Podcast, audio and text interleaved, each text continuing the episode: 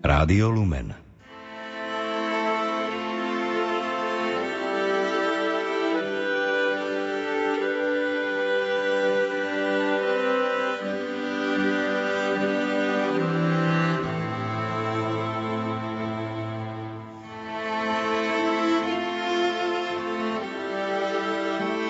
Veľký piatok je slávenie utrpenia a smrti pána. Tento deň, keď bol obetovaný Kristus, náš veľkonočný baránok, církev rozíma o umúčení a smrti svojho pána a ženícha. Uctieva kríž a tak si pripomína svoj pôvod z boku Krista spiaceho na kríži a prosí za spásu celého sveta. Milí poslucháči, v nasledujúcich minútach vám ponúkame vysvetlenie nadchádzajúcich veľkopiatočných obradov. Ničím nerušené počúvanie vám zo štúdia Rádia Lumen Prajú. Majster zvuku Marek Rimóci, hudobná redaktorka Diana Rauchová a moderátor Pavol Jurčaga.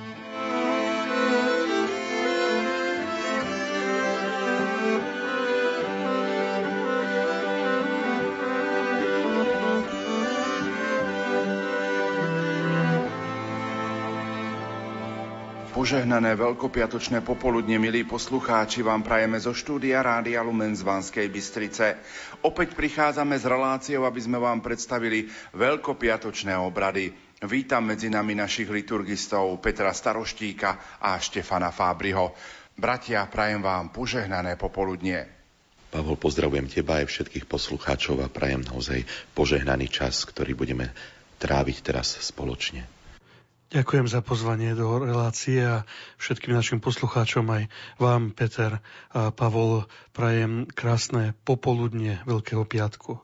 Sú to posvetné chvíle Veľkého piatku, ktoré nás čakajú. O 15. hodine ponúkneme priamy prenos veľkopiatočných obradov, ktorým bude predsedať bansko-bystrický diecézny biskup Monsignor Marián Chovanec. Štefan, charakterizuj najprv toto slávenie i dnešný deň. Dnešný deň, Veľký piatok, je prvý vlastný deň veľkonočného trojdnia. Deň, počas ktorého si cirkev pripomína umúčenie a smrť pána Ježiša. Je to jediný deň roka, kedy stredobodom liturgie a jej vrcholným momentom nie je slávenie Eucharistie, ale úcta kríža. Pre liturgiu Veľký piatok nie je dňom smútku a nariekania, ale rozímaním nad krvavou obetou Ježiša, ktorá je pre nás zdrojom spásy.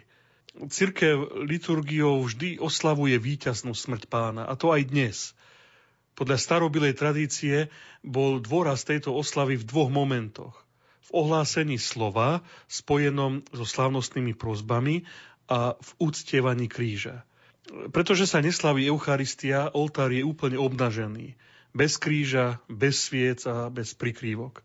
Tento deň je aj dňom prísneho pôstu, teda striedmosti v jedle a zdržanlivosti od mesových pokrmov.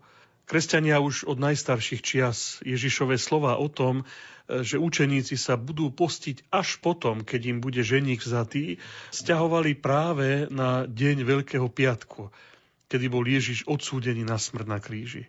A kedy teda nemohli prežívať to intenzívne spoločenstvo s ním, byť v prítomnosti jeho osoby. Najstaršie svedectvá o tomto pôste a pokání siahajú až do druhého storočia. Vtedy sa jednalo o úplný pôst, pri ktorom kresťania nemohli požiť ani trochu jedla alebo pitia. Trávili 40 hodín, niekde dokonca dva celé dni bez jedla a nápoja. Výnimka platila len pre tehotné ženy a chorých. S ohľadom na túto starodávnu tradíciu cirkev aj dnes považuje tento deň za deň prísneho pôstu a pokánia. Treba azda povedať, že cirkev prvých storočí nemala nejaké osobitné liturgické obrady pre tento deň, ale zaujímavé historické svedectvo o veľkopiatkovej liturgii môžeme nájsť u nám liturgistom známej pútničky Etérie, ktorá spomína, že okolo roku 400 sa kresťania v Jeruzaléme zhromažďovali v tento deň do poludnia na Golgote, kde si uctievali Ježišov kríž, objavený cisárovnou Helenou okolo roku 320. A potom v skorom popoludní sa stretávali pri bohoslužbe slova s čítaním paší, teda tých statí evanielií, ktoré opisujú Ježišovo utrpenie a smrť. Vidíme, že akýsi náznak napodobnenia týchto udalostí nachádzame aj v bohoslužbe. Aj čo sa týka času, aj čo sa týka miesta. Táto antická bohoslužba je vlastne dodnes príkladom aj pre naše obrady Veľkého piatku, na ktoré sa aj toto reláciou spoločne pripravujeme. Peter, ako dnes teda vyzerajú obrady pánovho umúčenia a smrti? No, liturgia obradov Veľkého piatka sa obyčajne koná popoludní. Takým zvyčajným časom je práve tá 15. hodina, ako aj my to dnes budeme sláviť. A táto liturgia má tri časti. Najprv je to bohoslužba slova so slavnostnou modlitbou veriacich, potom je to uctievanie pánovho kríža, ktorý môže byť buď zahalený alebo odhadlený a nakoniec je to sveté príjmanie. Takže môžeme začať hneď tým, čo je na začiatku tohto slávenia. Po úvodnom sprievode si kňaz a posluhujúci ľahnú pred oltárom na zem, dolu tvárou. Tento úkon nazývame prostrácia. A v tejto prostrácii zostávajú chvíľu v tichej modlitbe. Možno sa trošku povenovať práve tomuto úkonu, ktorý bol prevzatý z ceremoniálu byzantského cisárskeho dvora, ale stretávame sa s ním už aj v starom zákone.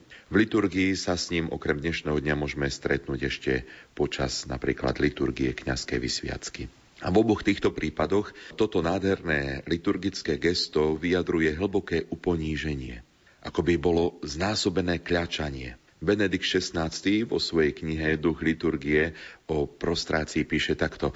Prostrácia je adekvátnym výrazom nášho pohnutia nad tým, že svojimi hriechmi aj my nesieme vinu za Kristovú smrť na kríži. Skláňame sa a máme tak účasť na jeho pohnutí, na jeho zostupe do hlbokej skľúčenosti. Skláňame sa a tým spoznávame, kde sme a kto sme. Padli ľudia, ktorých môže usmerniť len on sám. Vrháme sa na zem podobne ako Ježiš pred tajomstvom prítomnosti Božej moci. Toľko papež Benedikt XVI. Potom som tam spomenul, že ďalej pokračuje bohoslužba slova, ktorá v dnešných obradoch má tri čítania. Posledné z nich sú vždy pašie od svätého Jána. A po nich je, ako som už tiež spomenul, slávnostná spoločná modlitba veriacich, ktorú v tento deň prednáša kňaz. Nasleduje obrad odhalenia a odstenia kríža, ktorý je vlastne spolu s čítaním paší vrcholnou časťou dnešných obradov a aj tým najpôvodnejším, tou najpôvodnejšou časťou kresťanskej liturgie tohto dňa. Sveté príjmanie sa v tento deň podáva bez slávenia Eucharistie tento deň sa neslávi Eucharistia. Možno, že by bolo také zaujímavé spomenúť, že práve z nedávnej minulosti poznáme jednu jedinú výnimku, ktorú utielil práve už spomenutý pápež Benedikt XVI a bolo to v roku 2009. Vtedy v meste Aquile sa e, konali pohrebné obrady vyše 270 obetí po zemetrasení. A vtedy pápež Benedikt XVI na základe žiadosti občianských, ale aj cirkevných predstaviteľov poveril štátneho sekretára kardinála Tarčízia Bertoneho, aby predsedal práve na Veľký piatok 10. apríla pohrebným obradom obetí zemetrasenia, ktoré zasialo centrum regiónu a Brúco a nedaleké okolie. A zobrali sa do úvahy tieto výnimočné udalosti tak kongregácia pre Boží kult a disciplínu sviatosti udelila indult, teda nejaké takéto povolenie, súhlas, aby sa mohla v tento deň sláviť pohrebná sveta omša. Napriek tomu, že podľa liturgie Veľkého piatku sa nepredpokladajú žiadne iné obrady, okrem obradov zo slávnosti utrpenia smrti pána. Takže to len možno taká perlička na okraj. Ja sa ešte vrátim k tomu celému sláveniu veľkopiatkových obradov. Na záver slávenia sa v našich krajinách zvykne vystaviť aj Eucharistia na poklonu v tzv. Božom hrobe, čo v tomto roku vzhľadom na situáciu, ktorú prežívame, nebudeme robiť, aby sa predišlo zhromažďovaniu ľudí v kostoloch a následne možnému ohrozeniu. Takže tohto roku sa od tejto tradície v našej krajine upúšťa. Po úvodnej prostrácii, o ktorej už hovoril otec Peter, nasleduje teda bohoslužba slova Štefan. Povedz nám viac. Áno, nasleduje bohoslužba slova, ktorá aj dnes má tri čítania. V prvom budeme počuť štvrtú pieseň o Božom služobníkovi z knihy proroka Izaiáša. V postave trpiaceho služobníka býval videný neznámy človek, alebo celý trpiaci Izrael, pánov služobník – v kresťanskom prostredí však boli tieto slová ako naplnenie predobrazov vždy vzťahované na samého Ježiša. Dôležité je to, že utrpenie tohto pánovo služobníka, ako ho vidí Izaiáš, je predložené ako zástupné utrpenie. On vzal na seba naše bolesti a najmä naše neprávosti. A my ako kresťania veríme, že jediný Ježiš ich nesie takto a že iba On ich môže priniesť až k Bohu že jedine On premení naše neprávosti, naše hriechy na odpustenie a teda na spásu. Celá táto strastiplná cesta Božieho služobníka je už sama o sebe povýšením. Práve vidíme to v kontexte Janovo Evanielia. Je naplnením Božieho plánu a je vlastne pre prospech všetkých. Kajúci 31. žalm e, nie je len výrazom náreku, ale aj dôvery vernému Bohu. V refréne opakujeme slová, ktoré Ježiš vyslovil na kríži. Oče, do tvojich rúk porúčam svojho ducha. Druhé čítanie z listu Hebrejom je chválospevom na vyvýšeného veľkňaza, ktorý sa všetkým, čo ho poslúchajú, stáva pôvodcom väčšnej spásy. Pohľad listu Hebrejom spája totiž ešte viac Ježišovo utrpenie s našim osudom. Ježiš vie, čo je to slabosť i bolesť, preto nie je mysliteľné, aby nemal súcit s nami. Na rozdiel od mnohých neskorších pohľadov kresťanov vidí nový zákon a tu práve list Hebrejom Ježiša úplne na strane hriešnikov, ako súcitného pastiera, ktorý sa k ním neuveriteľne hlboko skláňa. Ak je človek v biede, má v tej biede hľadať Ježiša priamo – nemusí čakať na chvíle, kým sa z tej biedy dostane. Ťažiskom veľkopiatkovej bohoslužby slova sú však pašie svätého Jána. V nich sa líči proces proti Ježišovi tak, aby bola zjavená hlboká, doslova teologická pravda o ňom. Hlavnou témou Jánovo Evanielia je cesta Božieho syna k Otcovi, po ktorej ho my môžeme nasledovať. Jánové pašie neukazujú Ježiša ako e, pasívne trpiaceho, ale ako toho, kto aktívne a dobrovoľne koná. Kríž je v Jánových pašiach zobrazený ako víťazné znamenie nášho vykúpenia. Ježišovo je dokonané na kríži, je vlastne jeho triumfom. A potom nápis na Ježišovom kríži, napísaný v hebrejčine, teda židovskom jazyku, a v gréčtine a latine, v tedajších, mohli sme povedať, že medzinárodných jazykoch, zdôrazňuje fakt, že Ježiš je kráľom spásy pre všetky národy, pre každého človeka na tejto zemi. Ján robí niekoľko narážok na Ježiša, baránka, a stotožňuje jeho obetu s obetou veľkonočného baránka a smrť na kríži s pravou veľkonočnou obetou. Podľa Jánovo opisu Ježiš zomrel práve vo chvíli, keď sa v chráme zabíjali baránky na veľkonočnú večeru. On je tým pravým baránkom, ktorého krv je našou záchranou. My vieme, že Jánovo evanilium vzniklo ako posledné, je najmladšie a že svätý Ján vlastne podáva celé to posolstvo o Ježišovi už ako si také, také vyzreté, prežuté. On už vníma mnohé kontexty, vidí súvislosti. A práve tu je dôležitý tento moment, že spája Ježiša nášho veľkonočného baránka s tou obetou, ktorá bola v starom zákone naznačená ako predobraz ako obraz záchrany, pretože krv baránka, ktorou boli namazané veraje dvery Izraelitov v Egypte, priniesla záchranu. Ján teda v týchto pašiach, a preto sa práve oni čítajú vždy na Veľký piatok, podáva ten hlboký, hlboký teologický obsah Ježišovho utrpenia práve v kontexte všetkých tých starozákonných udalostí.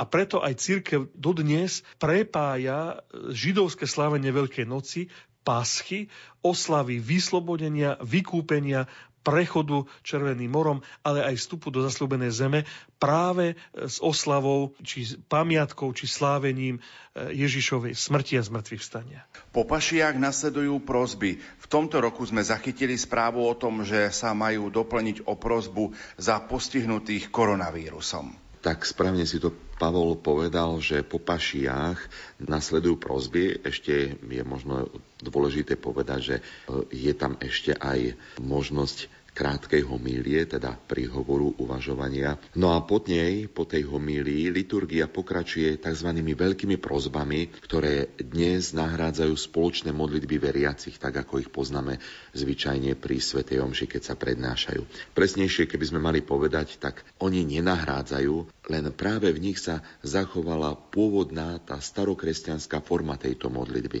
ktorá časom zanikla prosby do liturgie môžeme si tak uvedomiť, že zaviedol druhý vatikánsky koncil ale v takej zjednodušenej podobe, pri ktorej niekto z prítomných prednáša úmysly aj prozby a spoločenstvo odpoveda spoločným zvolaním. Takto poznáme bežne počas roka eh, pri slávení Sv. Omše. Ale tieto prozby v tej starobilej podobe, ako ich liturgia zachovala práve v dnešných obradoch, prednáša sám kňaz, dodržujúc pôvodnú štruktúru prozie. A to za církev, za predstaviteľov štátu, za tých, ktorí trápia rôzne ťažkosti, za všetkých ľudí a za spásu celého sveta. Prozby sa prednášajú tak, že vždy je najprv ohlásený úmysel modlitby, potom chvíľa ticha, v ktorej sa všetci prítomní na ten daný úmysel modlia a potom sú modlitby všetkých e, zaklúčené kňazom, ktorý predniesie modlitbu na ten konkrétny daný úmysel. A takto sa to zopakuje 10 krát.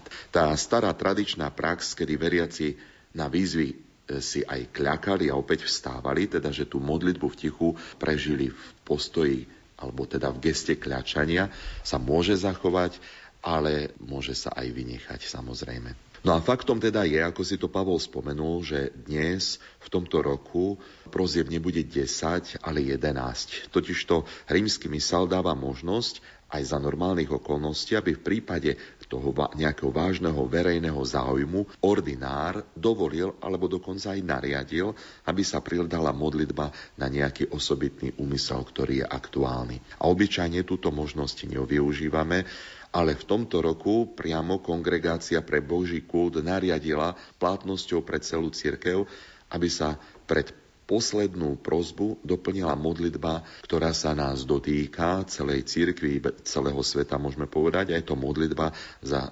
postihnutých pandémiou koronavírusu, a to tak za chorých, ako aj za tých, ktorí sa o nich starajú, za postihnuté rodiny a takisto aj za zomrelých. Spomenuli ste, že obrad uctievania kríža môže mať dvojakú podobu. Akú? Áno, ako som už spomenul, tým ústredným momentom dnešnej liturgie je úcta pánovho kríža a ten liturgický obrad môže mať dvojakú podobu. Buď sa e, uctieva zahalený kríž, ktorý sa postupne odhaluje priamo počas tejto liturgie, alebo sa uctieva odhalený kríž, ktorý je už odhalený pred e, začatím tejto bohoslužby. Myslím si, že asi treba k tomu zahaľovaniu kríža čo si povedať. Všimol som si aj v nedeľu pri prenose svätej Omše z Baziliky svätého Petra, kto si redaktorovi, tuším, cez Facebook poslal otázku, že prečo v Ríme nemajú zahalené kríže. Predpis o tom, že kríže zahalené majú byť, existuje ale tá, tá tradícia, tá prax je dvojaká. Buď sa zahalia kríže už pred 5. postnou nedelou, ako sa to robí u nás, alebo sa zahalia až na zelený štvrtok po skončení liturgie. My vieme, že keď sa tá včerajšia bohoslužba skončila, tak v závere sa obnažil oltár, odniesli sa od neho sviece, kríž, aj vlastne všetko, čo k nemu patrí, aby sa tým naznačil ten Ježišov odchod do Gecemanskej záhrady. A existuje teda norma, ktorá hovorí, že ak kríže neboli zahalené e, pred 5. postnou nedelou, tak sa majú zahaliť teraz.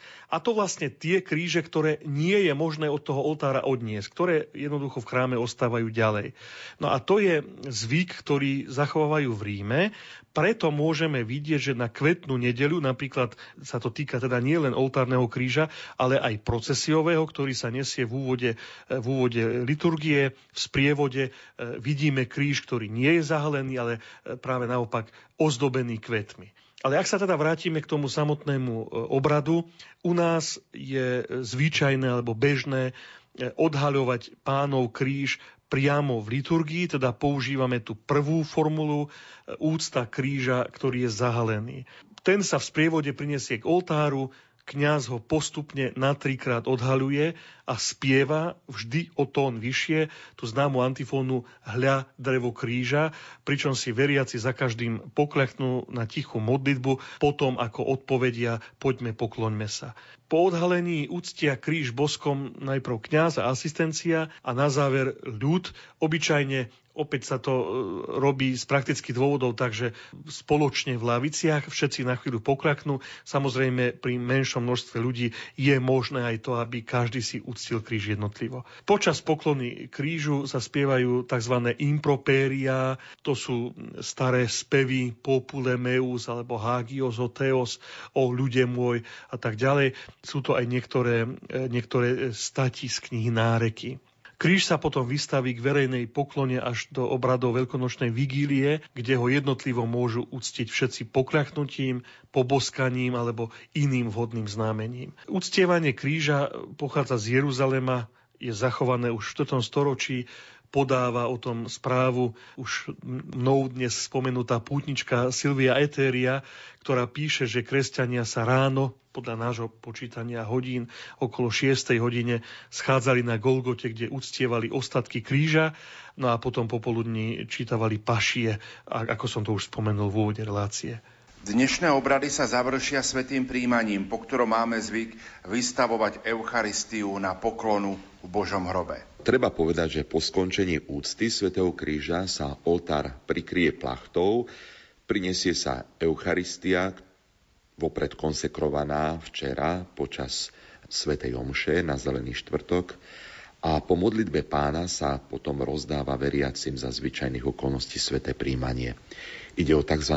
liturgiu vopred posvetených darov, teda obrad svetého príjmania, ktorý je spojený s niektorými časťami omše, najmä bohoslužbou slova a modlitbou pána. Tentokrát vlastne príjmajú Eucharistiu iba tí, ktorí sa zúčastňujú obradov Veľkého piatka a treba povedať aj to, že možno práve prostredníctvom tohto vysielania sa všetci zjednotíme v modlitbe, ktorú budeme aj prednášať ako modlitbu duchovného svetého príjmania, pretože väčšina z nás dnešný deň nebude môcť pristúpiť k sviatosti Eucharistie pri obradoch.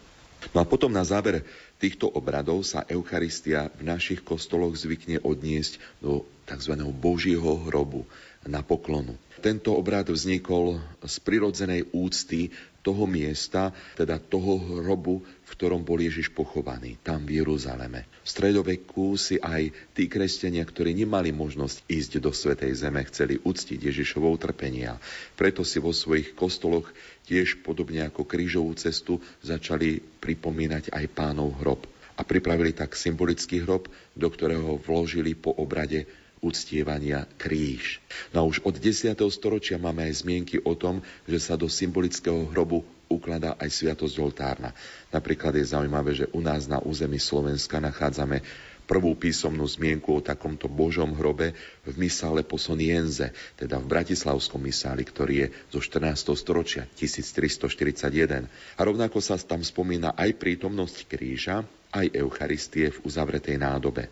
No a potom neskôr v období rekatolizácie sa začína Eucharistia do Božieho hrobu vykladať v monštrancii, práve preto, aby sa tým zdôraznila Kristova prítomnosť v Eucharistii, tá neustála. V iných krajinách sa Boží hrob vyskytuje naozaj len málo. Je to tá oblasť, kde sa zostavuje doslova Boží hrob. Je to oblasť naozaj krajín, ktorých sa dotýkala v minulosti Rakúsko-Uhorska a možno v iných krajinách sa stretneme len s kaplnkou, s krížom alebo sochou Krista, ale nie s najsvetejšou sviatosťou, ktorá je vystavená v monštráncii. A teda ten čas, v ktorom je Ježiš v hrobe, je naozaj takým posvetným časom, plným úžasného tajomstva. Pripomíname si jeho pochovania, zostúpenie k zosnulým. A teda je to čas, ktorý máme využiť na osobnú modlitbu, na adoráciu, najmä na úctu krížu. Ten kríž často býva položený buď na zemi, alebo na nejakom inom mieste na stene, kde si vysí. Dnešný deň tomu tak nie je. Kríž je v popredí našej poklony v chráme a myslím si, že je to pre nás dnes aj taká veľká výzva, aby tie obrady, ktoré spoločne budeme prežívať, aby sme ich prežívali v domácnosti práve zjednotení okolo kríža. A tak znovu dnes zvezme kríž vo svojej domácnosti zo steny, položme ho na stôl. Možno ak budeme mať nejakú možnosť nejakých kvetín, ozdobme ten kríž, zapálme pri ňom sviecu. Dnes doslova prežívajme chvíle, v ktorých sa zjednotíme na kolenách pred krížom ako symbolom veľkej Božej lásky ku každému jednému z nás. Čakajú nás o chvíľočku veľkopiatočné obrady. Čo by ste na záver adresovali našim poslucháčom? Ja chcem popriať, aby naozaj sme tento čas prežili v takej modlitbe skrúšenosti, pokore a aby sme si tú Kristovú obetu sprítomnili aj prostredníctvom nášho vysielania v Rádiu Lumen z katedrály v Banskej Bystrici, aby sme si sprítomnili túto Kristovú obetu a prežili ju naozaj naplno s otvoreným srdcom a prijali čím viac milostí, ktoré pre nás aj takýmto spôsobom Pán pripravil.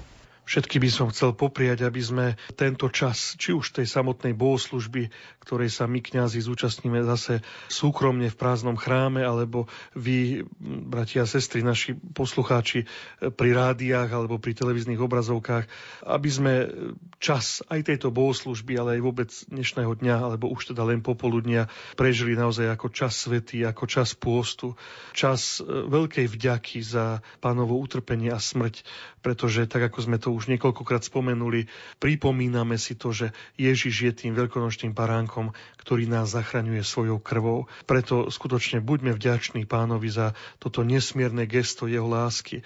A zároveň nech nás to motivuje k čnostnému, svetému životu, pretože ak sám Boh zomrel za nás preto, aby nám otvoril nebo, myslím si, že je to pre nás všetkých jedno obrovské pozvanie k tomu, aby sme sa usilovali o svetý život. Všetkým prajem ešte krásne popoludnie a aj zajtra požehnaný čas Bielej soboty.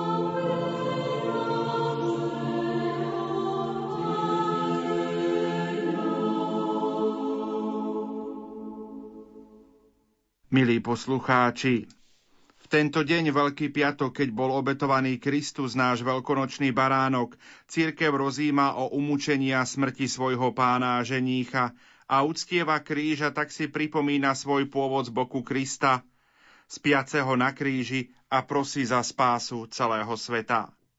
V nasledujúcich minútach vám v hodine milosrdenstva ponúkame priamy prenos obradov, utrpenia a smrti pána. Obradom predseda v Bansko-Bystrickej katedrále svätého